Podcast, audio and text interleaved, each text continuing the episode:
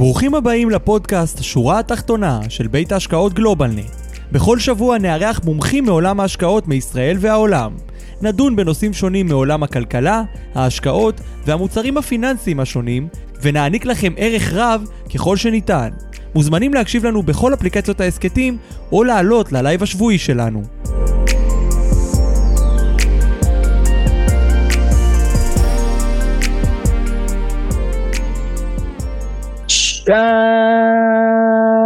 שלום לכולם וברוכים הבאים לשורה התחתונה, וובינר ההשקעות של גלובלנט. כיף גדול שכולכם כאן איתנו לפרק נוסף, פרק מספר 124, אינפלציה ושוק ההון. אה, אני כאן, אורן דוברי, מנהל השיווק, אה, לעוד פרק מעניין ומרתק, ואני מקווה גם אה, מוצלח של השורה התחתונה. אה, אז הנה, כבר אפשר לראות את אה, ליאורה שתדבר כאן היום. שלום ליאורה, מה העניינים? אהלן, ערב טוב לכולם. ערב טוב. אז רגע לפני שאני אציג אותך, אז אה, אני גם אגיד, הנה, גם אייל פה איתנו היום, וגם אותו אני עוד רגע אציג. שלום, אייל. אהלן. שלום, שלום, ערב טוב. אז ברוכים הבאים לוובינר שלנו, כיף גדול שאתם כאן איתנו. עוד רגע ממש, שני המכובדים שכאן ידברו קצת על אינפלציה ושוק ההון.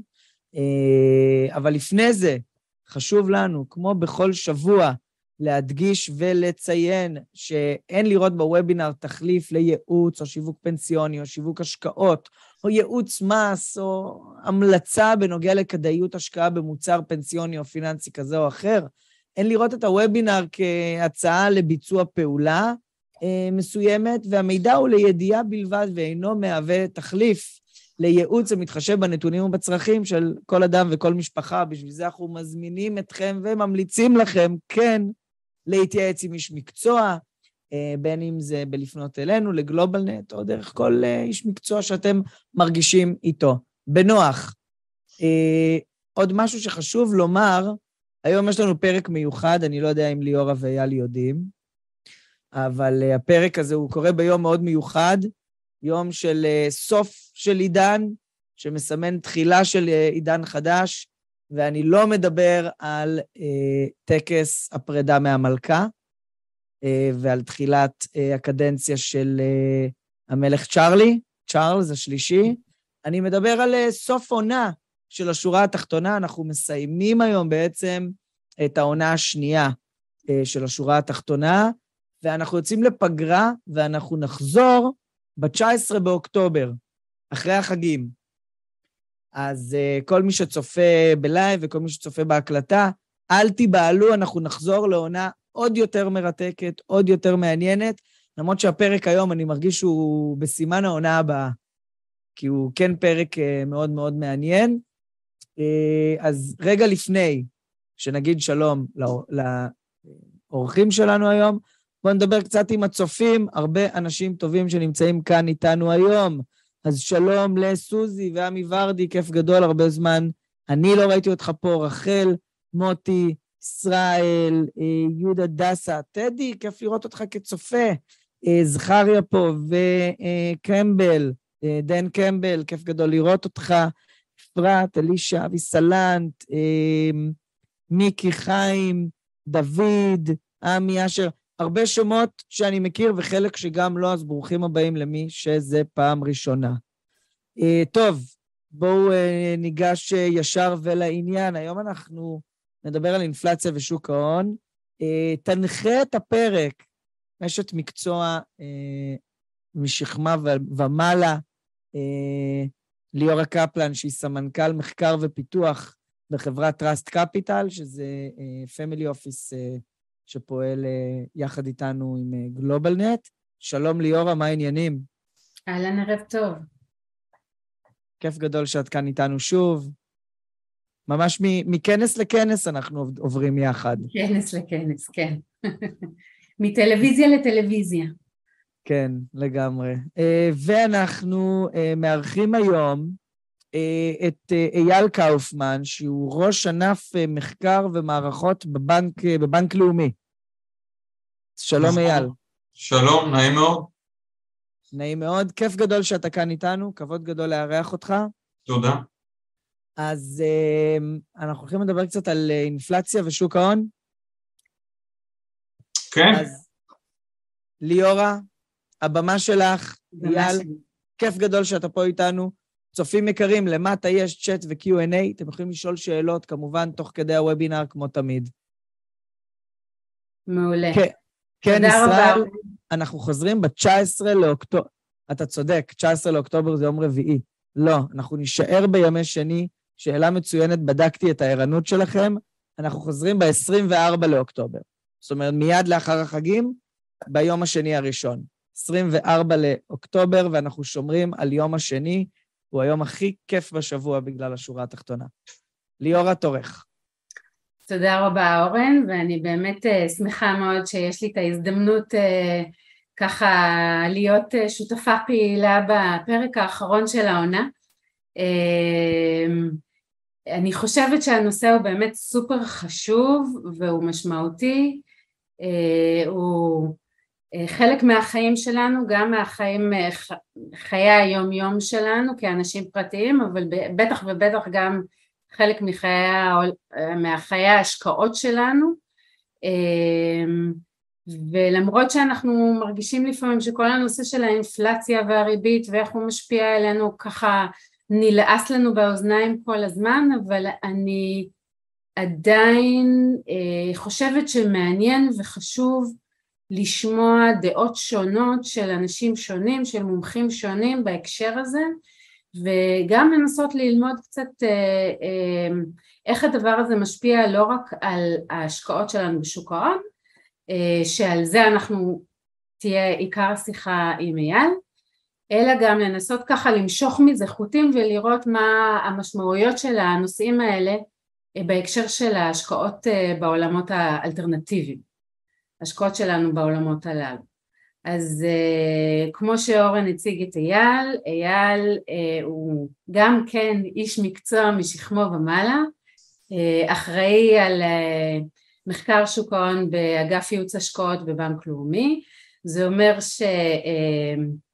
שהקווים uh, uh, המנחים שהוא נותן uh, משמשים את כל יועצי ההשקעות של בנק לאומי בעבודה היומיומית שלהם והם נשענים על אייל והחומרים המקצועיים שהוא והאנשים שלו נותנים, בייעוץ לכלל לקוחות בנק לאומי, כך שלדברים שלו יש חשיבות מאוד גדולה וגם לפעמים השפעה על השוק ועל התנהגות של מוצרים מסוימים בשווקים, אז חשוב ומעניין לשמוע מה, מה יש לאייל להגיד.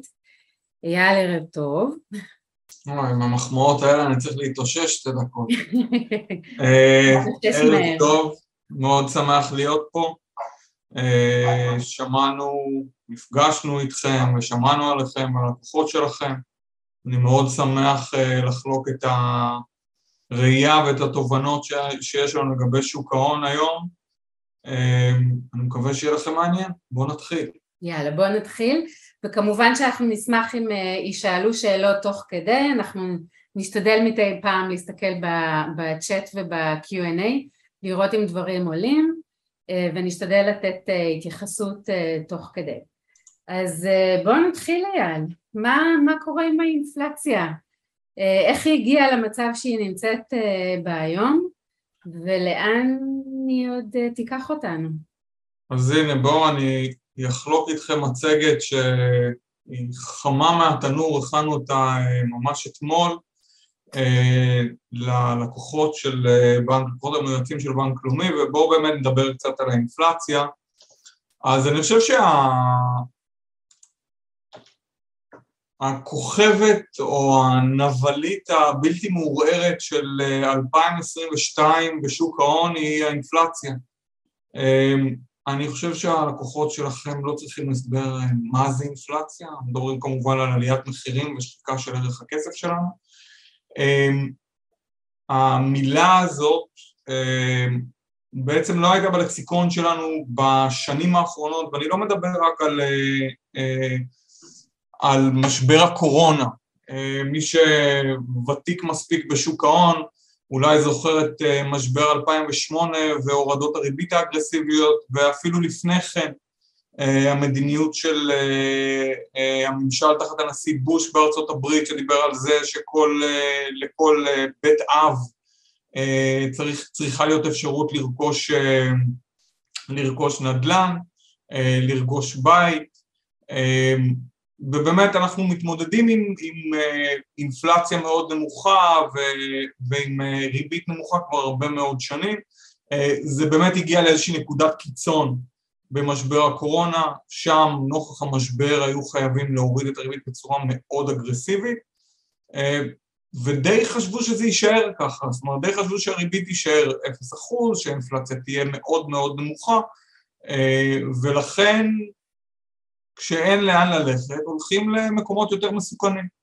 ולכן ראינו אחרי איזשהו תיקון קצר ואגרסיבי ב-2020, אה, בתחילת 2020, ראינו באמת ריצה מאוד מאוד משמעותית ואגרסיבית של השווקים, של נכסי הסיכון, אוקיי? זה יכול להיות מניות, זה יכול להיות דברים אחרים כלפי מעלה, כמובן גם אג"חים כתוצאה מהורדת, מהורדת הריבית, ועד סוף 2021 אה, לא רק שלא חשבנו שתהיה אינפלציה, גם אה, הפד דאג להזכיר לנו ולומר לנו שהם לא רואים בזה בעיה כרגע, והשוק קיבל את הסימן והטיס את השווקים. אה, ב-2021, לקראת סוף 2021 ובוודאי בתחילת 2022, פתאום הסיפור הזה חזר לכותרות. אנחנו נדבר על זה עוד מעט, אבל היו לנו בעצם, שהיה לנו שילוב של כמה גורמים שהביאו לכך שתהיה עלייה מאוד מאוד חדה באינפלציה, ופתאום אנחנו עומדים בפני מצב שצריך להעלות ריבית. אז בואו נעצור ונסתכל רגע על הנתונים. אם אנחנו מסתכלים על אה, מדד המחירים לצרכן, שהוא אחד מהפרמטרים המרכזיים למדידת האינפלציה, או הפרמטר המפורסם והרווח ביותר, ה-CPI, אנחנו רואים אה, שהאינפלציה שוברת שיאים בארצות הברית, באירופה וגם בישראל. מה זה שוברת שיאים? ניתן לומר במידה רבה של ביטחון שמאז שנות ה-80 של המאה שעברה, מה שאנחנו קוראים 1980 וקצת לפני, קצת אחרי, לא ראינו רמות מחירים כאלה. באותה תקופה ראינו גם אינפלציה יותר גבוהה, אבל מאז שהשתלטו על האינפלציה אז, בסביבות 82 אם אני לא טועה, לא ראינו רמות כאלה של, אה, של מחירים. נכון שאנחנו רואים קצת ירידה, את הצ'ופצ'יק הזה בסוף אה, בחודשיים האחרונים בארצות הברית ובחודש האחרון בישראל, אבל עדיין המגמה היא מגמה ברורה של עלייה, ואני אגלה לכם סוד ידוע שהירידות הקלות האלה הן לא מה שישכנע את אה, ראשי או יושבי ראש הבנקים המרכזיים, הנגידים בעולם, אה, לחזור ולהוריד את הריבית.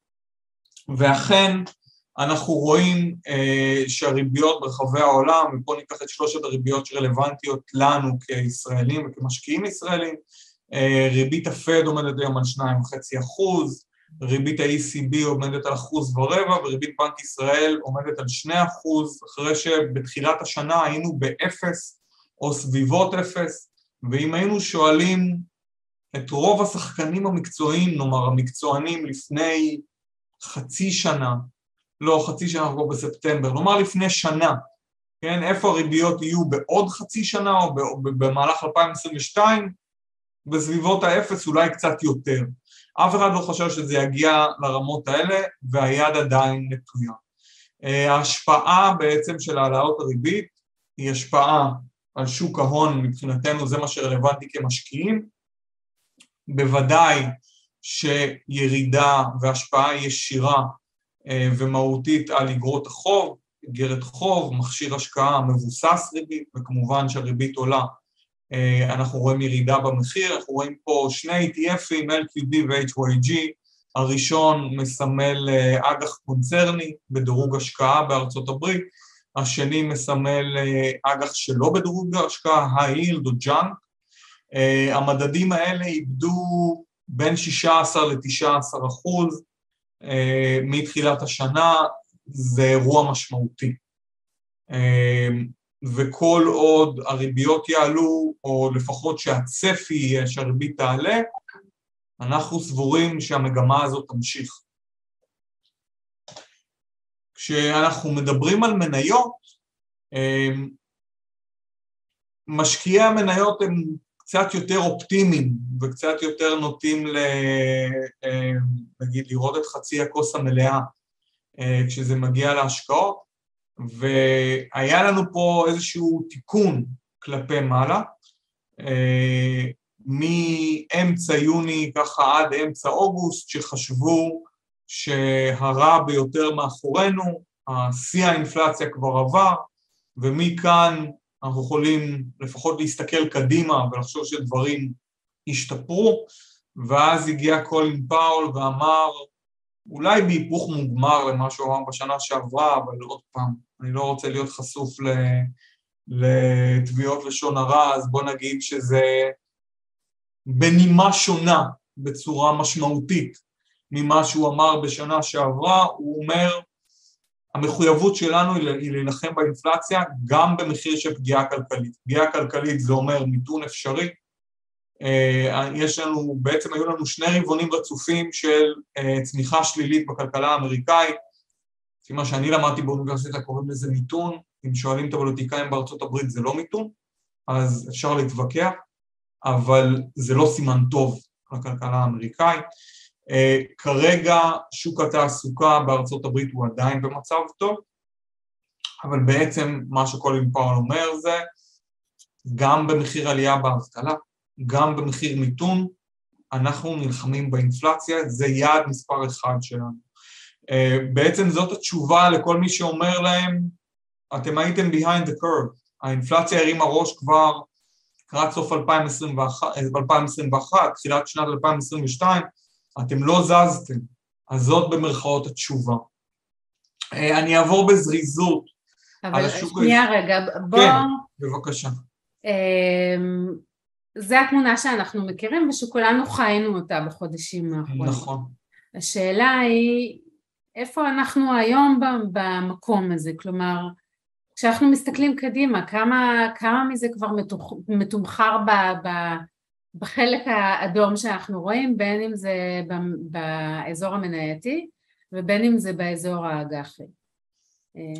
אה, אז אה, אה, אני אמשיך בדרכי לא ואני לא אתן תשובה שהיא חד משמעית, אבל יש פה כמה גורמים בפעולה, יש הרבה חלקים נעים. מה שהביא לעליית ריבית המאוד משמעותית שהייתה, והראיתי את זה פה בהתחלה, אה, זה פלישת רוסיה לאוקראינה, זאת אומרת זה היה הקטליזטור המשמעותי ביותר לעליית האינפלציה. אה, בעצם רוסיה שולטת אה, באספקת הגז לאירופה, רוסיה ואוקראינה ביחד שולטות פחות או יותר בשוק התבואות, בעיקר בחיטה, אבל לא, לא ניכנס כרגע לדקויות, אבל יש להם השפעה גם על שוק הדשנים העולמי.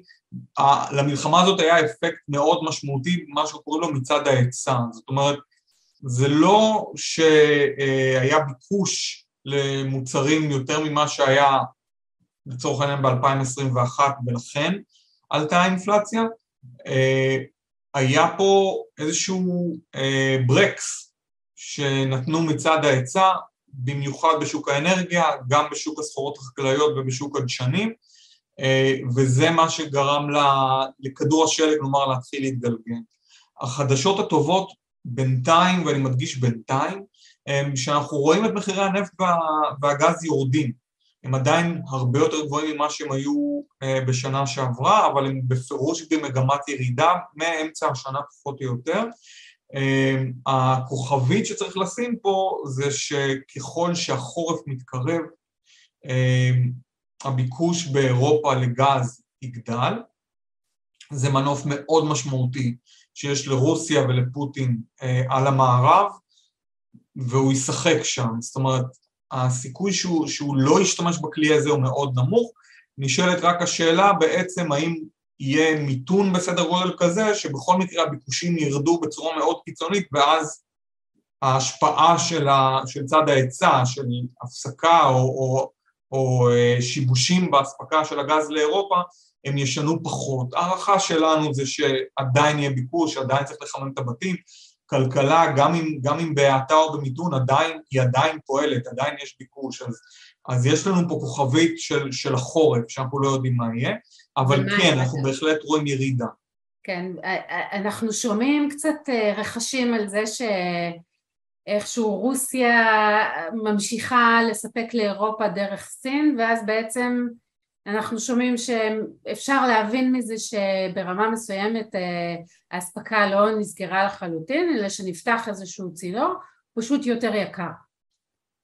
הוא גם יותר יקר וגם פחות, זאת אומרת אי אפשר להשוות את, את הצינור, את נורדסטרים שמחבר בין רוסיה לגרמניה באופן ישיר, כן. אוקיי? לבין מעבר דרך איזשהו ברוקר שהוא בעצם מתווך בין לבין, לא, לא מבחינת הכמויות ולא מבחינת המחיר, אנחנו גם רואים שיש מספר utilities, מה שאנחנו קוראים חברות חשמל וגז באירופה, שעומדות או עמדו בפני פשיטת רגל וביקשו מהממשלות שלהם שיתמכו בהם, וקיבלו, רובן קיבלו תמיכה.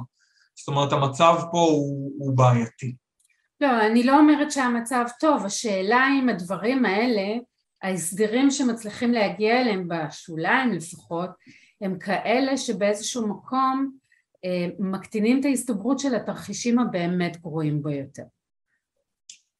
אמ, אני לא יודע, mm. זו התשובה האמיתית. אני לא יודע, יש פה איזשהו, איזשהו counter measure, איזשהו משהו שהוא, שהוא בעצם עובד מהצד השני שיכול לאזן אולי קצת את התמונה, אמ, אבל להערכתי אנחנו, תראו, גם מהצד של הביקוש דרך אגב, גם באירופה חוסכים והם ממושמעים, זאת אומרת הם כן מורידים את הביקוש, אבל אני חושב שזה ברמה של שהרע לא יהיה כל כך גרוע, שיהיה רע אבל אולי קצת פחות.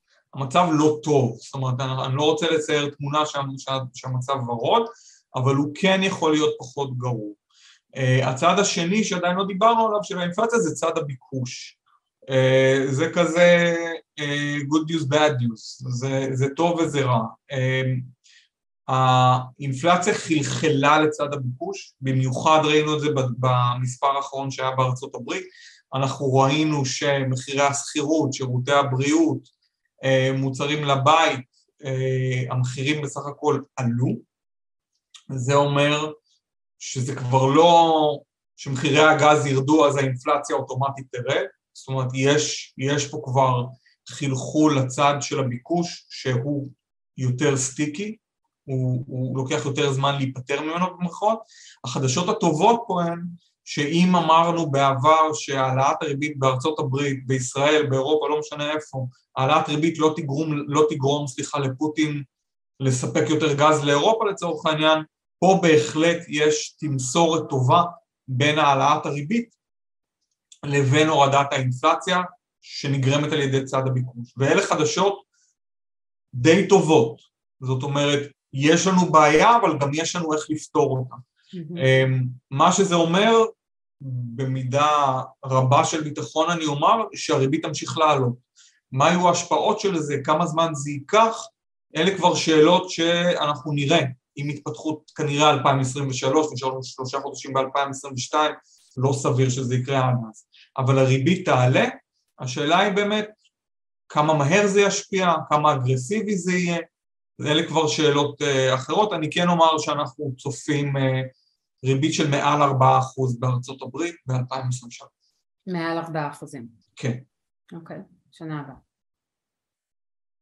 אוקיי. Uh, אוקיי, אני אתן, דיברנו על השוק האמריקאי, אני אדבר קצת על השוק הישראלי, אז בשוק הישראלי בסך הכל איכשהו אנחנו מחזיקים מעמד, גם במשבר הקורונה וגם אה, במשבר האינפלציה הנוכחי, אה, בסך הכל אותו כיוון, אבל הרבה פחות גרוע. אה, תל בונדים, מדדי האג"ח בארץ, ה-60 שהוא ה-investment grade והתשואות שהוא junk או high ירדו בין שישה, בסביבות השישה, שבעה אחוז מתחילת השנה. לא נעים לא נורא. כשאנחנו מסתכלים על תל אביב 35, המדד המוביל... אתה יודע, הכל יחסי בחיים. הכל יחסי בחיים, ואיכשהו. אנחנו, אנחנו מצליחים להחזיק מעמד. זה, אותי זה מפתיע כל פעם מחדש. אני לא, לא, לא כל כך מצליח להבין, אני יכול להסביר את זה לעצמי, אם זה אינפלציה שמראש יוקר המחיה פה הוא גבוה, אז זה פחות משפיע עלינו, ואולי גם אפשר קצת בצורה מלאכותית להוריד אותו.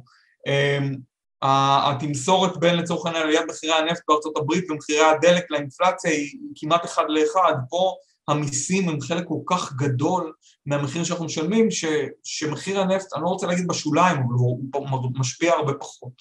אז אולי בגלל זה, אבל באמת להיות כנה, אני לא יודע למה השוק הישראלי מחזיק כל כך הרבה יותר טוב מהשוק האמריקאי לצורך העניין, אבל זו המציאות. אפשר לדבר אולי על ההרכבים של המדדים, אבל לא יודע, שמשקיעים במרכאות נכנסים לפאניקה, נכנסים לפאניקה, זה לא משנה אם אני ישראלי או אמריקאי.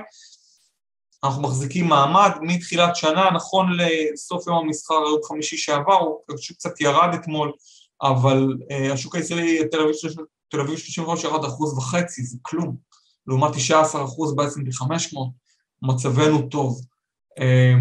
אבל בוא נגיד ככה, אני קצת חוששת שעצם העובדה שקשה לנו להסביר את זה, או שאנחנו מסבירים את זה על ידי היאחזות באיזושהי כזה כל שביב של משהו שנשמע לנו כזה שאפשר להשתמש בו, הדאגה העיקרית שלי היא שזה משהו שפשוט עוד, עוד יקרה. חד משמעית, זה, זה יכול לקרות. ואולי קצת ו... פשוט בעיכוב. ייתכן, ו- ואני יכול לומר שהתיאוריה הפיננסית ו- וכל מה שאנחנו יודעים כאנשי מקצוע לא תואם למה שקורה, בסדר? גם, גם אם אנחנו מניחים בצד את משבר הקורונה, משהו פה לא כל כך מסתדר לנו. אנחנו כן רואים, וזה אני יכול לומר כאיש השקעות בבנק לאומי, שכשמשהו עובד אז נורא רוצים. ואז כולם רצים לשוק הישראלי לצורך העניין, כי מה זאת אומרת, הוא, הוא החזיק מעמד בשנים האחרונות נהדר, אז כנראה שהוא ימשיך להחזיק מעמד. בראייה שלנו זה, זה לא נכון.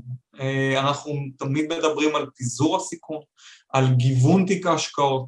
זה נכון שביום שני בשעה שבע בערב הדברים נראים טוב בישראל ביחס לארצות הברית ולאירופה ואולי אפילו לעולם, אבל זה לא אומר שמחר או, או בעוד חודשיים זה יהיה אותו דבר, ולכן אנחנו תמיד מדברים על פיזור השקעות ועל uh, uh, פיזור הסיכון, ולרוץ אחרי מספר אחד, יהיה מספר אחד אחר בשנה הבאה.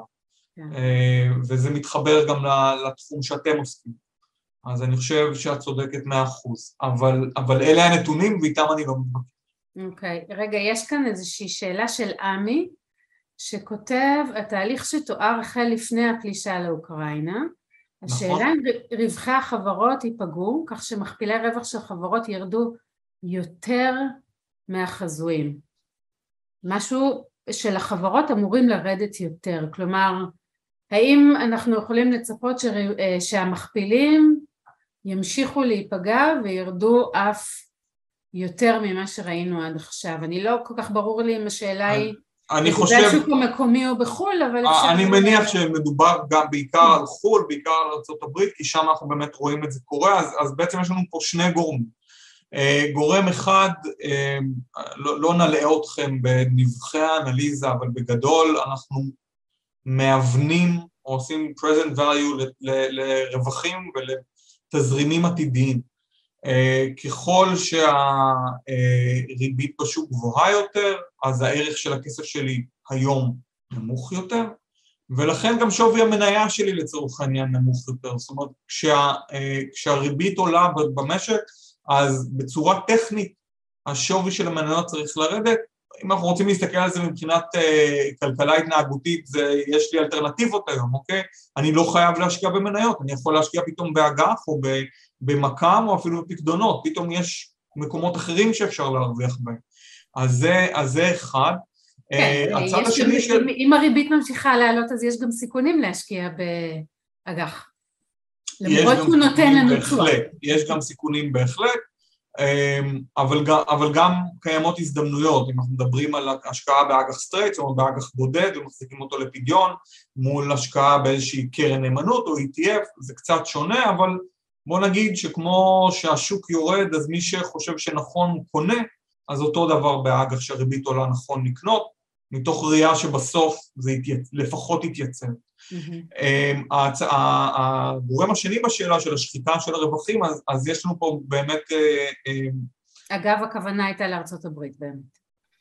כן, אני הנחתי. אז אנחנו באמת מדברים על, על שחיקה של הרווחיות, של, של, ה, אה, של שולי הרווח של החברות, שבעצם מצד אחד האינפלציה גורמת להם אה, אה, לשלם יותר, עכשיו זה יכול להיות לשלם יותר עבור אנרגיה, זה יכול להיות לשלם יותר עבור אה, חומר גלם שהוא חקלאי או אחר, זה גם יכול להיות משכורות יותר גבוהות דרך אגב, אם אנחנו מדברים על שוק הטכנולוגיה שכולנו מכירים ואוהבים, המשכורות בהייטק, לא רק בארץ, גם בעולם, הולכות ועולות, כל עוד שאני יכול בצד השני להעלות מחירים, אין בעיה, אני שומר על שולי הרווח שלי.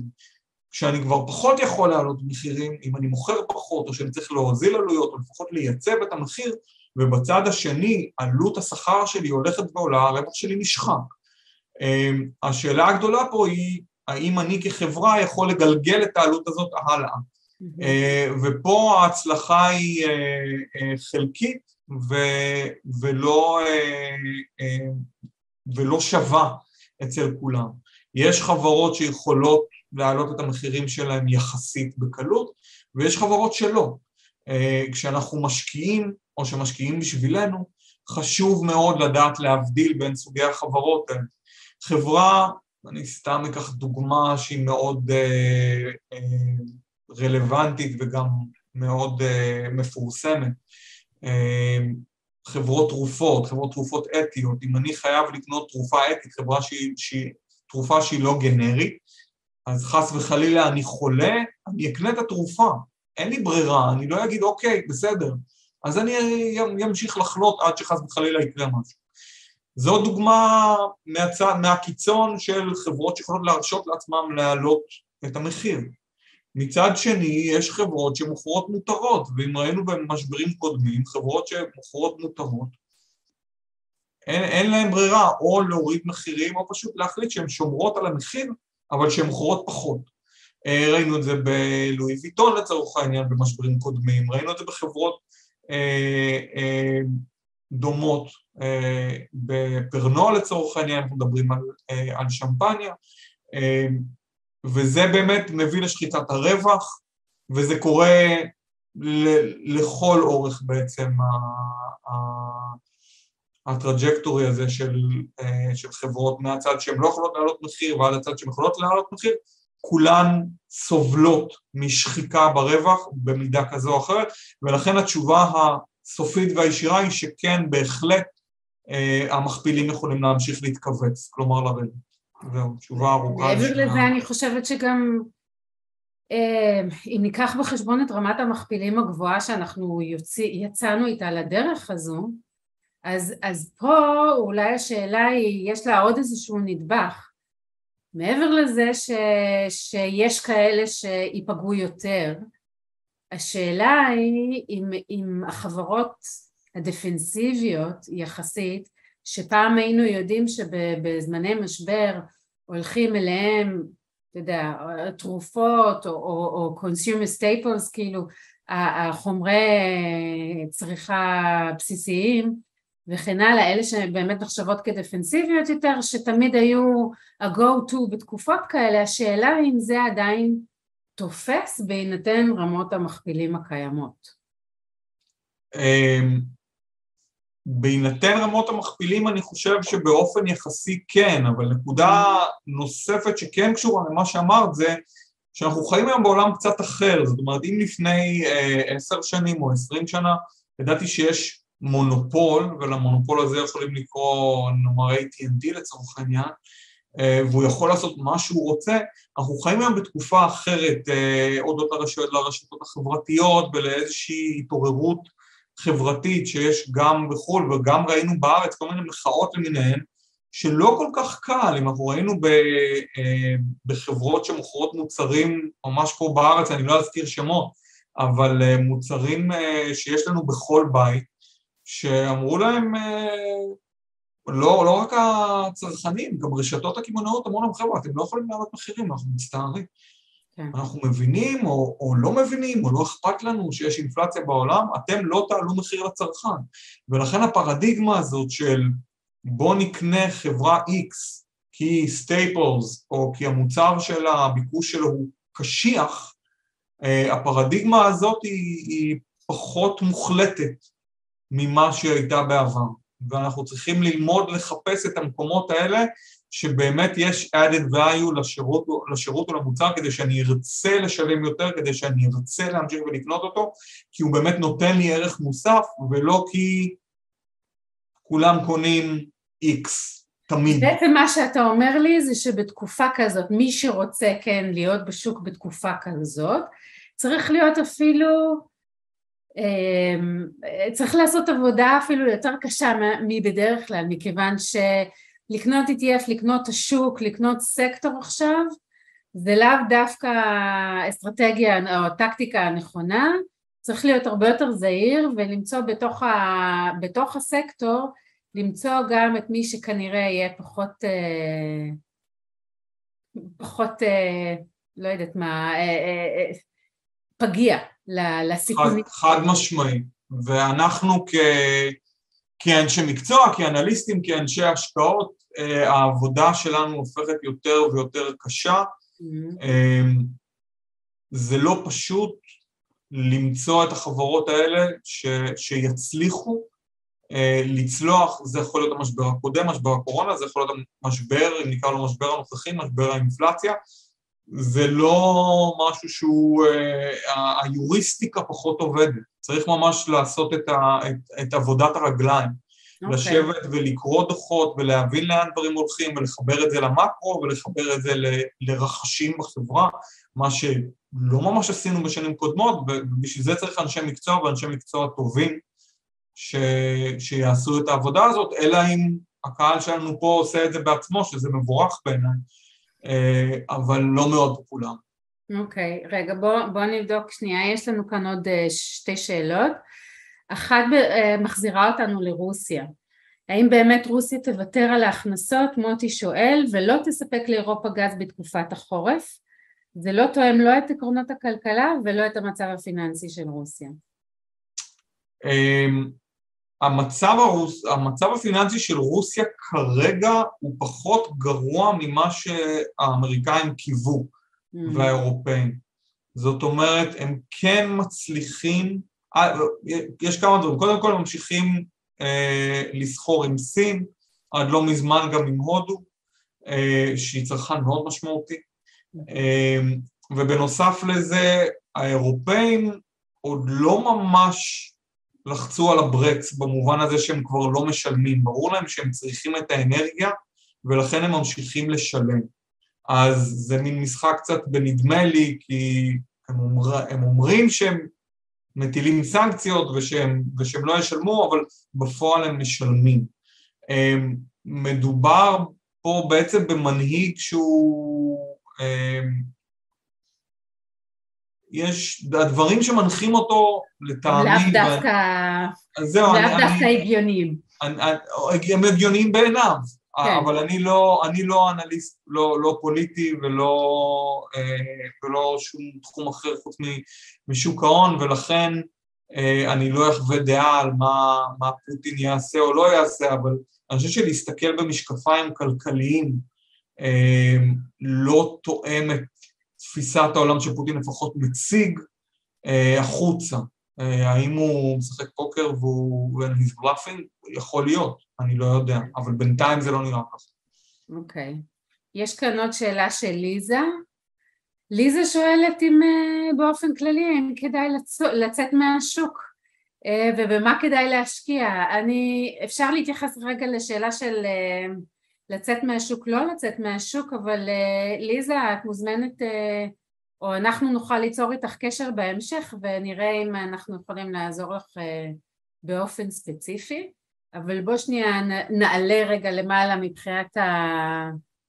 ההתייחסות ומבחינת השאלה ונראה שנייה איזה הזדמנויות יש כרגע בשוק כי בדרך כלל בתקופות של משבר וכשקשה, אז בדרך כלל מוצאים גם הזדמנויות. אז בהחלט, בהחלט יש, יש הזדמנויות. נתחיל מהצד הסולידי, כמו שאנחנו קוראים לו. אמ, מי שלא רצה או לא רצתה להשקיע במניות או בנכסים מסוכנים אה, עד שנה שעברה בעצם, לא כל כך היו אלטרנטיבות. זאת אומרת, אה, בגלל שהריבית הייתה אפס או בסביבות אפס, אז בפקדונות של הבנקים לא הייתה ריבית, ובאגרות החוב לא הייתה תשואה, ומכה, מלווה קצר מועד של אה, בעצם שהמדינה מקבלת או מבקשת הלוואה מאיתנו גם, לא, לא, לא הייתה שום תשואה, לא היינו מקבלים שום תמורה עבור ההשקעה הזאת. אה, המצב הזה השתנה. עליית הריבית, וזה זה מכניקה, זאת אומרת, לא צריך פה אה, אה, לעשות יותר מדי אה, אה, אנליזות או, או חשיבה. המכניקה היא כשריבית עולה, כשריבית אה, בנק ישראל לצורך העניין עולה, אז הריבית שהאג"חים שהאג"חים אה, מספקים לנו עולה, אה, המק"מ, המלווה קצר מועד של מדינת ישראל עולה, אה, אנחנו יכולים לקבל בין שניים, אפילו יותר קרוב לשלושה אחוז היום, על השקעה לשנה שאנחנו מלווים כסף למדינת ישראל. זה לא 20 או 30 אחוז שאני יכול תיאורטית לקבל במניות, אבל משקיע סולידי זה משהו שלא היה, ואנחנו צופים שזה, שזה ימשיך. עכשיו, צריך לקחת בחשבון שהריבית עולה, כמו שאמרנו קודם, המחיר של המכשירים האלה יורד, אה, ופה יש שאלה אם אני מחזיק משהו לפדיון, זאת אומרת עד שההלוואה שנתתי נפרע, ואז זה לא מאוד משנה כי אני קניתי את המכשיר הזה, השקעתי בו בתשואה מסוימת, בתמורה מסוימת, וכשאני אקבל את הכסף בחזרה זו התמורה שאני אקבל.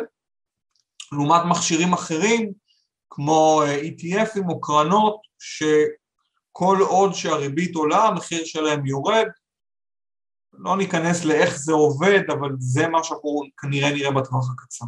אוקיי, okay, אז בעצם אתה אומר שגם, שזה נכון שהאפיק האג"חי נותן יותר, אבל מי שנכנס אליו כרגע, אם הוא לא משקיע לפדיון, הוא בעצם סוב... יסבול כנראה גם מתנודתיות וגם אפשרות להפסדי הון במהלך תקופת ההשקעה שלו. בהחלט. בטח אם הוא נכנס דרך אה, קרנות נאמנות או, או, או קרנות צה"ל או ATFים. נכון, נכון. כי, כי, ו... כי צריך לגלגל את ההחזקות והמחירים יורדים, אין מה לעשות. צריך לגלגל את ההחזקות, אם אני מחזיק הרבה אג"חים, מה שנפדה או כסף שנכנס, כסף חדש, אני חייב להשקיע אותו בשוק, ואז מה, ש... מה שאני מחזיק, המחיר שלו יורד. אה, אבל את הכסף החדש אני כן משקיע בריבית יותר גבוהה. באיזשהו שלב זה יתייצב, נכון. וזה ייתן את, ה, את הדיבידנד במרכאות, אנחנו פשוט לא יודעים מתי זה יקרה. כשאנחנו כן. מחזיקים אג"ח או איזשהו מוצר עד הפדיון שלו, בהנחה שאנחנו לא מגיעים כמובן לדיפולט, או שאין איזושהי בעיה כזו או אחרת בדרך, אנחנו יודעים מה אנחנו נקבל בסוף. יכול להיות שאם אני משקיע במשהו היום, בעוד, אם הייתי משקיע במקום היום בעוד חודש, התמורה שלי הייתה יותר גבוהה, אבל מה שאני משקיע היום, זה מה שאני אקבל בסוף הדרך. כן, ופה דווקא אני חושבת שהעולם האלטרנטיבי כן יכול לספק אה, אפשרויות שהן מעניינות. אה, שוב, גם בעולם הזה אפשר למצוא אלטרנטיבות בכל מיני רמות סיכון, ופה יש לנו, בואו, השנה העולם הזה של, אה, של מוצרי אשראי פרטי, private אה, debt, להבדיל מ-private equity, אה, שם אפשר למצוא באמת דברים מאוד מעניינים, עם, שמאפשרים לנו חשיפה למוצר ריבית עם ריבית משתנה, אה, שאנחנו לא משלמים את המחיר של עליית הריבית, אלא להפך אנחנו נהנים ממנה, ובהשקעה לטווחים אה, מעניינים, ואנחנו אה, יכולים לפדות במרכאות ברגע שעברנו תקופת ההשקעה הראשונה, את הלוקאפ הראשון, אנחנו יכולים לבדוק מתי שאנחנו רוצים. ופה זה דווקא יכול להיות באמת אלטרנטיבה סופר מעניינת לעולם האג"חי בשוק ההון, שהוא אה, הפך להיות אה, מקום פחות חמים ונעים להיות בו. כן, זה בהחלט, אלה אפשרויות מעניינות שלצערנו לא, לא נגישות ל... לא נגישות ללקוחות שלנו, נכון. ובהחלט נגישות ללקוחות שלכם. כן. ולגבי שוק המניות, אה, פה אתה אומר, אה, טוב, אתה אומר... להחזיק אה, חזק. להחזיק חזק. כן, כי באמת, אני, אני אומר שמי ש... בדרך כלל אנחנו אומרים להתעלם ממה שקורה בשוק, אנחנו משקיעים לטווח ארוך ולהחזיק חזק ו- ולעבור גם את הטלטלה הזאת. בגלל שאנחנו בגדול פחות או יותר מבינים מה הסיכונים פה הם יחסית ברורים, מה שאנחנו אומרים זה מי שצריך את הכסף או צריך סכום כסף, לא יודע להגיד טווחים מדויקים, אבל בוא נגיד בערך בשנה הקרובה, יכול להיות שזה לא רעיון כל כך טוב לקחת את הסיכון בשוק ההון. אמ, אבל מי שמסתכל לטווחים יותר ארוכים ובאמת מסוגל לעמוד בתנודתיות, האמירה שלנו הייתה ונשארה להחזיק חזק, גם את המשבר הזה אנחנו נעבור. ופה אני גם חושבת שבסיטואציה כזאת אפשר למצוא אפשרויות השקעה בעולמות האלטרנטיביים שנותנים פתרון לקושי הזה שיש בשוק השכיר. אמ, אם אנחנו מסתכלים על private אה, equity, על קרנות private equity שבדרך כלל משקיעות באמת בחברות, אוקיי? רוכשות חברות אה, ובדרך כלל דורשות השקעה לטווחים ארוכים, אם אנחנו מסתכלים בקרנות שהווינטג' שלהם, כלומר שהם יצאו לדרך לפני שנתיים, לפני שנה, הם השקיעו בחברות במחירים כנראה יחסית גבוהים וסביר להניח שהיכולת שלהם לייצר תשואות אה, התבררו בדיעבד כיכולות מוגבלות יותר. יחד עם זה בתקופות שהשוק השכיר הוא רועד, אנחנו רואים גם ירידה בתמחור של חברות בשוק הפרטי שהן לא ציבוריות ואז קרן private equity חדשה שיוצאת היום ותקופת ההשקעה שלה, כלומר התקופה שבה היא מכניסה את הכסף ל deployment, מכניסה אותו לשוק, יכולה להיות בין שנה לשלוש שנים, בתקופה הזאת יכולה למצוא מציאות שלא היו פה בשנים האחרונות וזה דווקא למי שיש סבלנות יכול להיות אה, באמת תקופה מעניינת להכניס את הכסף שלו להשקעות כאלה זה מצד אחד. ומצד שני יש קרנות כמו קרנות גידור שההתמחות שלהן היא לסחור אה, אה, בעיקר בימים כאלה שהתנודתיות היא גבוהה וחוסר הוודאות הוא, גבוה. זה, זה הזמנים שקרנות גידור כאלה אמורות לפרוח. אז גם פה אפשר למצוא אולי אלטרנטיבות מעניינות. בהחלט. אמ, אני חושב ש... שמה ש... שאמרת הוא נכון ו... ויכול להתאים בהחלט ללקוחות שלכם אמ, ו... ובהחלט אנחנו רואים הזדמנויות גם בשוק השכיר אבל בהחלט כשנכנסים לשוק הלא שכיר אה, התמחור יכול להיות יותר שפוי ויכולים להיכנס ולקצור את הפירות בשנים הבאות. אוקיי. Okay. אז תן לנו עוד איזה משהו ככה, איפה אתם כן רואים אה, איזושהי נקודת אור בימים האלה? נגיד בשוק המנייתי, יש איזשהו סקטור שכן אה, אתם חושבים שיכול להיות מעניין? אמ, אנחנו היום בנקודה שבה אנחנו חושבים איפה לממש. Mm. אה, עשינו את. הקול הזה של האינפלציה, אנחנו כבר לפני, אני חושב, שנ... למעלה משנה, שנה וחצי כבר אנחנו מדברים עליו, על זה שהאינפלציה כאן ואסור להתעלם ממנה. אנחנו נכנסנו גם בצמודים, מה שנקרא, באג"ח צמוד, מה זה נכנסנו? אנחנו לא מנהלים כסף, אנחנו ממליצים, אבל ההמלצות שלנו היו לכיוון הזה. רגע, רגע, אז אני מבינה ממה שאתה אומר, שבמידה מסוימת אתם אומרים עכשיו... אנחנו מחפשים את ה... סליחה? במידה מסוימת אתם אומרים עכשיו תתחילו, תתחילו לצאת מהצמודים. אנחנו, אני עוד לא אומר לצאת, אבל אני בהחלט מחפש את נקודת היציאה. אוקיי. אני בהחלט מתחיל לחפש את נקודת היציאה, אה, עשינו מאוד יפה. זה הדבר אה, הכי אופטימי שאמרת הערב. מה? זה הדבר הכי אופטימי שאמרת הערב. טוב, אני באופן עקרוני בן אדם אופטימי, אבל uh, אנחנו עשינו לא, לא מעט, ב, או הלקוחות שלנו עשו לא מעט בצמודים, באנרגיה, בדשנים. Uh, השאלה הגדולה היום היא מתי יוצאים.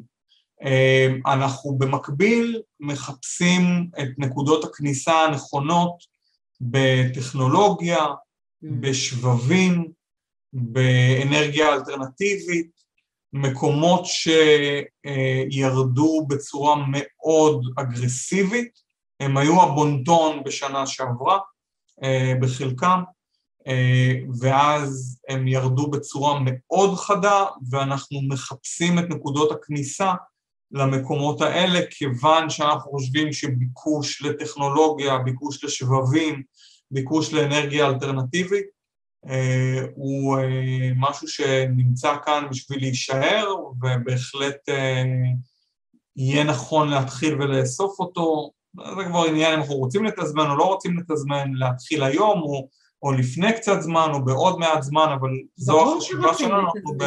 סליחה? ברור היום... שרוצים לתזמן. כן. אז זו בעצם החשיבה. אז, אז אה, בעצם מה שאתה אומר זה שאלה סקטורים מעניינים, אבל זה בעיקר עניין של תמחור כרגע. נכון. אה, כמו נכון. שמוטי אה, דיבר קודם, זה היה מוטי, סליחה, זה היה עמי. הוא דיבר על, על, על מכפילים. אז בעצם אלה סקטורים מעניינים ותחומי פעילות מעניינים שלמרות הסביבה שהיא קצת מאתגרת מכל מיני בחינות כרגע, והכל, ו, ואינפלציה וכל, ו, וצמיחה כלכלית תיפגע ועד כמה, עדיין אלו תחומים שהם מעניינים, והאישו כאן זה באיזה מחיר אנחנו מוכנים להיכנס. בהחלט, וכאן אני מציע פחות לנסות ולחשוב או, או אה, אה, לנחש מה יקרה בחצי שנה או שנה הקרובה, אולי יותר נכון להסתכל על uh, מתי בפעם האחרונה יכולתם לקנות מניה של חברה X במחיר כל כך נמוך. האם הוא יכול לרדת עוד? ואני מדבר על כל חברה שלא תהיה, אבל יש חברות מובילות בסקטורים שיש ביקוש למוצרים ולשירותים שלהם, חברות שהוכיחו את עצמן לאורך לא מעט שנים. אמ, דיברנו על, למשל על סקטור טכנולוגיה, ענקיות טכנולוגיה, שהפעם האחרונה שראינו את המחירים שהן נסחרות בהם היה לפני לא מעט שנים. Mm-hmm. אז נכון שאם אני מנסה לנחש מה יהיה קדימה, אז הניחוש המושכל שלי זה שבהחלט אני אוכל לקנות את זה ביותר זול, אבל יכול להיות שהניחוש שלי יהיה מוצלח ויכול להיות שהוא יהיה נוראי. ולכן צריך גם להסתכל מנקודת המבט של אם זה זול וזה טוב, אז אולי שווה לקנות. כמו שאמרנו בהתחלה, זול זה עניין יחסי. נכון, אמ, נכון. אז אה, כן, סימן שאלה גם פה. אה, אבל אני יודעת שאני מכניסה את הנושא הזה בשנייה האחרונה, אבל בכל זאת, אם אנחנו מסתכלים אולי על שוק הנדל"ן, אני, אני דווקא לא אדבר על ישראל, אלא על ארצות הברית לצורך העניין. אמ, אמנם שוק הנדל"ן הוא כולל בתוכו הרבה סקטורים והרבה סוגי פעילויות, אבל יש לך איזושהי מילה פה על אה, איפה לדעתך צריך להיזהר יותר ו- ואיפה כן עדיין יכול להיות מעניין? אה, אני הייתי נזהר בסקטור הנדל"ן בכלל. אה, בארץ זה סיפור טיפה שונה, כי יש לנו פה היצע מוגבל. היצע מוגבל של דירות, גם היצע מוגבל של קרקעות, אני לא אלאה אתכם בכל העניין של המרכז לעומת הפריפריה, אבל זה בפירוש משחק פה אה, תפקיד משמעותי. בחו"ל, ככל שנראה עלייה ב, ב, בריבית, ברמות, ברמות, ברמת הריבית או ברמות הריביות בעולם, אה, המשכנתאות יהפכו ליקרות יותר, אה, יהיה פחות כדאי לקנות נדל"ן. אה, דרך אגב, מדברים על גילום, המניות כבר מגלמות את זה בצורה מאוד אגרסיבית, ואז אפשר לנהל את הוויכוח שניהלנו לפני רגע מהכיוון השני. אולי זה לא נראה כל כך טוב, אבל זה כל כך זול, אז אולי כן שווה לקנות. אלה שאלות שמלוות אותנו כל יום בעבודה שלנו, אה, וזו באמת שאלה של, של יחס, של כמה ביחס למה שאנחנו חושבים או ביחס למה שיהיה. אה, אבל רגע, אני, אני רואה רגע את דניאל, אני, אני רואה את דניאל ש, שנראה לי שרוצה לעשות uh, סיכום. Uh, אני רק אגיד מילה אחת על נושא הנדל"ן, שכן, אני מסכימה איתך, יש, יש סיכונים, הכיוון שלקחת לקח אותנו יותר לכיוון של uh, של אה, נדל"ן למגורים. אה, ואני מניחה שגם פה יש אזורים שבהם רמת הסיכון היא גבוהה יותר וכאלה שבאמת אה, סביר להניח שאנחנו עדיין נמצא שם הזדמנויות ודניאל ככה מסמן לנו אז אני לפני שהוא אומר שלום אני רוצה, אני בעצמי רוצה להגיד תודה רבה אייל על השיחה המעניינת הזאת תודה. אה, היה סופר אה, מרתק לשמוע מה אתם חושבים על ה... ועל התמונה הנוכחית כרגע, בתקווה שתחזיק אותנו ותביא אותנו עד ל... לאחרי החגים. שעמני. בסדר גמור, אז באמת אה, תודה לאייל וגם לליאורה על פרק מאוד מעניין ומסקרן. אתם באמת יכולים לרדת, ולכם, לקהל ולמאזינים שאיתנו היום, תודה רבה שהייתם איתנו, ושבאמת uh, יהיו חגים uh, שקטים ושמחים, ואנחנו נתראה בפרק הבא. להתראות לכולם. מעולה, תודה רבה. כאן מגיע לסיומו עוד פרק מלא ערך של הפודקאסט, השורה התחתונה, מאת בית ההשקעות גלובלנט. תודה רבה שהייתם איתנו והאזנתם לפרק. אתם מוזמנים לבקר אותנו באתר האינטרנט שלנו globalnetil.com, לעקוב אחרינו בעמוד הפייסבוק שלנו GlobalNet Investment House וללחוץ לייק כדי לעקוב אחרינו. כל הפרקים של השורה התחתונה זמינים בערוץ היוטיוב של גלובלנט. להתראות בפעם הבאה.